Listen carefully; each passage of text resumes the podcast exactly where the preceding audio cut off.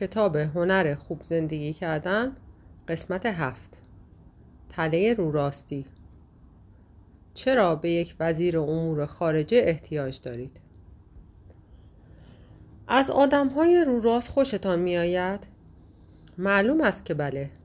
در برخورد با آدم‌هایی که واقعا خودشان هستند، تکلیفتان مشخص است. می‌دانید که چه فکر می‌کنند و چه حسی دارند، چه کار می‌کنند و در ذهنشان چه می‌گذرد. این آدم‌ها یک رو این آدم‌های یک رو آنچه را که در دل دارند مخفی نمی‌کنند و به همین خاطر است که تعامل با آنها بسیار صمیمانه، شیرین و ثمربخش است. جای تعجب ندارد که اخیراً صحبت از اصیل بودن مد شده است. این روزها به ندرت می‌توانید سمیناری آموزشی پیدا کنید که بخشی از مطالبش به آن اختصاص نداشته باشد. هیچ کتابی در مورد آموزش مهارت‌های رهبری وجود ندارد که یک فصل آن درباره رهبری اصیل نباشد. همه وبلاگ‌هایی که در مورد اسرار موفقیت می‌نویسند، به نکاتی درباره اینکه چطور تا حد ممکن بی‌پرده و خام باشی می‌پردازند.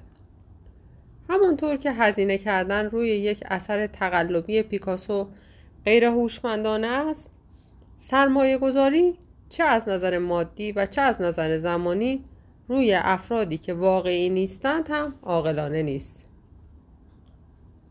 ولی منظور ما چه میزانی از رو راست بودن است؟ بیایید یک آزمایش ذهنی انجام بدهیم. فرض کنید با دوست فوق‌العاده رو راستتان لیسا برای نهار قرار دارید. قرار دارید. او بیست دقیقه دیرتر میرسد و مویش طوری است که انگار یک گربه داخلش مشغول تقلا کردن بوده. زیر لب عذرخواهی میکند و سپس آنچنان بلند که تمام رستوران بشنود اعلام میکند که برای نهار امروز خیلی حوصله ندارد. مخصوصاً در رستورانی که خیلی وقت است به خوبی گذشته نیست.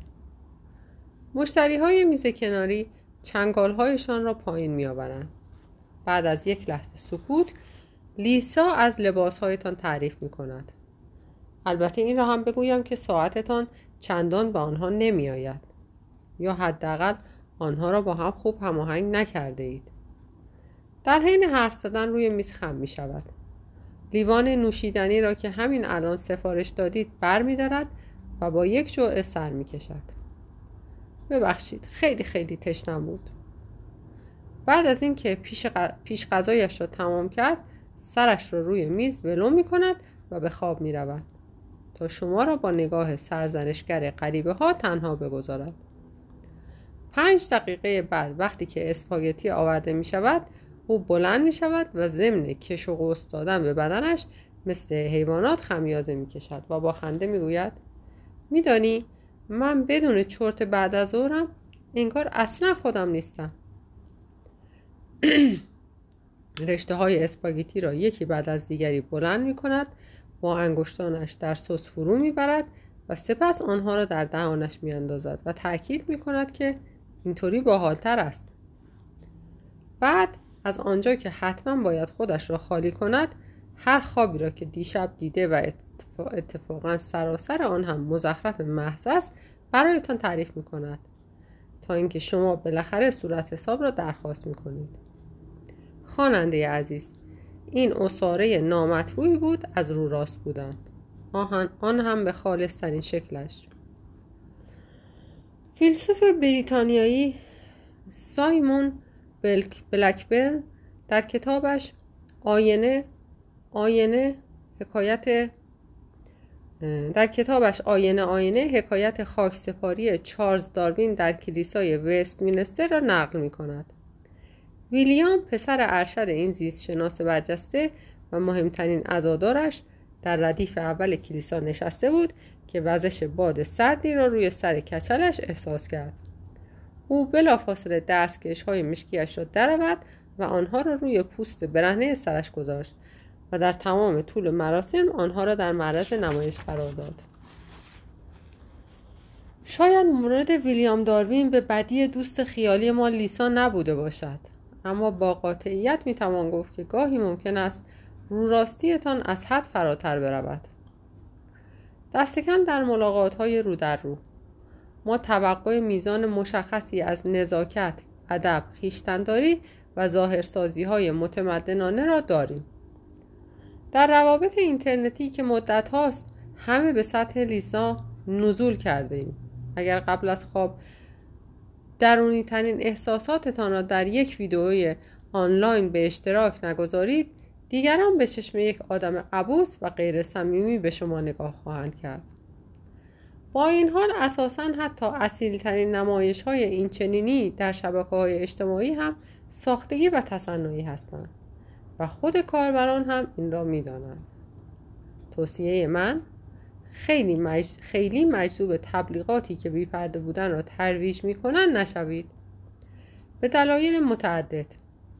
یک، این حقیقت ساده که ما واقعاً نمی‌دانیم چه کسی هستیم. همونطور که در فصل قبل هم دیدیم، صدای درونی ما هر چه باشد، یک قطب نمای قابل اتکا نیست، بلکه بیشتر شبیه مخلوطی است از احساسات متناقض، متناقض و لحظه‌ای. ما خودمان را درک نمی‌کنیم. پس رفتار رو راست دقیقاً قرار است نشان دهنده چه چیزی باشد. رو راستی در روابط عاشقانه یا دوستی‌های بسیار نزدیک ضروری است، اما در مناسبات معمولی و به خصوص روابط عام کاملاً بی‌مورد است. دو، از خودتان تصویری مضحک به نمایش می‌گذارید. یک شخصیت مشهور را نام ببرید، نام ببرید که واقعاً برایش احترام قائل هستید. یک سیاستمدار، یک فرمانده نظامی، یک فیلسوف، یک مدیر صنعتی، یک دانشمند که مدام درونی ترین احساساتش را بیرون می‌ریزد. حتی یک نفر هم پیدا نخواهید کرد. آدم‌ها با خوشقول بودن است که احترام بقیه را جلب می‌کنند. نه به این خاطر که به ما اجازه می‌دهند مخفیانه به مونولوگ‌های درونیشان گوش بدهیم. سه، سلول‌ها واحدهای سازنده زندگی هستند. هر سلول را قشایی فرا گرفته که هدفش جلوگیری از ورود دشمنان مزاحم و تنظیم دقیق این است که کدام مولکول‌ها اجازه ورود داشته باشند. در سرتاسر ارگانیسم بدن انسان هم به دلایلی مشابه سازوکار مشابهی برقرار است. جانوران پوست و درخت‌ها پوسته دارند. ارگانیسمی که هیچ لایه خارجی نداشته باشد به سرعت از بین خواهد رفت. از دید روانشناسی رو راست بودن صرفاً به این معناست که شما از این لایه قطع امید کرده اید و در عمل دارید مردم را دعوت می‌کنید تا از شما بهره برداری کنند. شما نه تنها خودتان را احمق بلکه آسیب پذیر جلوه می‌دهید. ژنرال آیزنهاور تعمداً یک شخصیت از خودش مخصوصاً جهان بیرون ارائه می‌داد. کاری که اتفاقاً با باورهای مرسوم امروزی که میگویند فقط یک خود, خود حقیقی وجود دارد در تضاد است. دیوید بروکس، ستون نویس نیویورک تایمز، درباره این خود دوم صحبت میکند. این شخصیت دوم یک جست ساختگی نیست، بلکه یک موضع حرفه‌ای با ثبات، قابل اعتماد و برونگراست که جایی برای شک، دلزدگی و سرخوردگی باقی نمیگذارد. چنین احساساتی به دفترچه خاطرات، خاطرات، بالش و شریک زندگیتان مربوط می شود. توصیه می کنم که این نکته را از آیزنهاور بپذیرید و یک خود دوم برای خودتان بسازید. رو راست بودن را به پایبند ماندن به قولها و رفتار کردن مطابق با اصول اخلاقیتان محدود کنید. رو راست بودن را به پایبند ماندن به قولها و رفتار کردن مطابق با اصول اخلاقیتان محدود کنید. ما بقیه آن به کسی ربط ندارد. اگر الگوی ذهنی شخصیت دوم به مذاقتان خوش نمی آید، سعی کنید از این زاویه به قضیه نگاه کنید. خودتان را یک کشور در نظر بگیرید با یک وزارت و یک وزیر امور خارجه. اصول سیاست خارجیتان را یادداشت کنید. باید مثل یک کشور یک نفره خودتان نقش آن را ایفا کنید. شما وزیر امور خارجه ای را دوست ندارید که هر فکری را که در سرش می‌گذرد اعلام می‌کند. از خودش ضعف نشان می‌دهد و از کمبود اعتماد به نفس رنج می‌برد. شما وزیر امور خارجه ای می‌خواهید که بر سر قول‌هایش ایستاده مطابق با توافق‌ها عمل می‌کند. رفتاری حرفه‌ای دارد. از شایعات دوری می‌کند. قرولند کردن قرولند کردن را به حداقل می‌رساند و مبادی آداب است. هر از گاهی بررسی کنید که تا چه حد از پس وظیفه‌تان به عنوان وزیر امور خارجه برآمده اید. از خودتان بپرسید که آیا باز هم خودتان را برای این سمت انتخاب خواهید کرد یا نه. چه به آن بگویید شخصیت دوم و چه وزیر امور خارجه، به زودی متوجه خواهید شد که این دیواره، این پوست و این پوسته نه تنها شما را از عوامل خطرناک خطرناک بیرونی در امان می‌دارد، بلکه آنچه را که در داخل هست نیز تثبیت می‌کند. مانند همه مرزها، این ساختار بیرونی نیز درجه‌ای از شفافیت داخلی را ایجاد می‌کند. بنابراین حتی اگر مردم، کارمندهایتان یا کسانی که به اصطلاح دوستانتان هستند گاهی از شما درخواست کردند که کمی رو راست‌تر باشید، اسیر این تله نشوید. این سگ‌ها هستند که رو راستند. شما انسان هستید.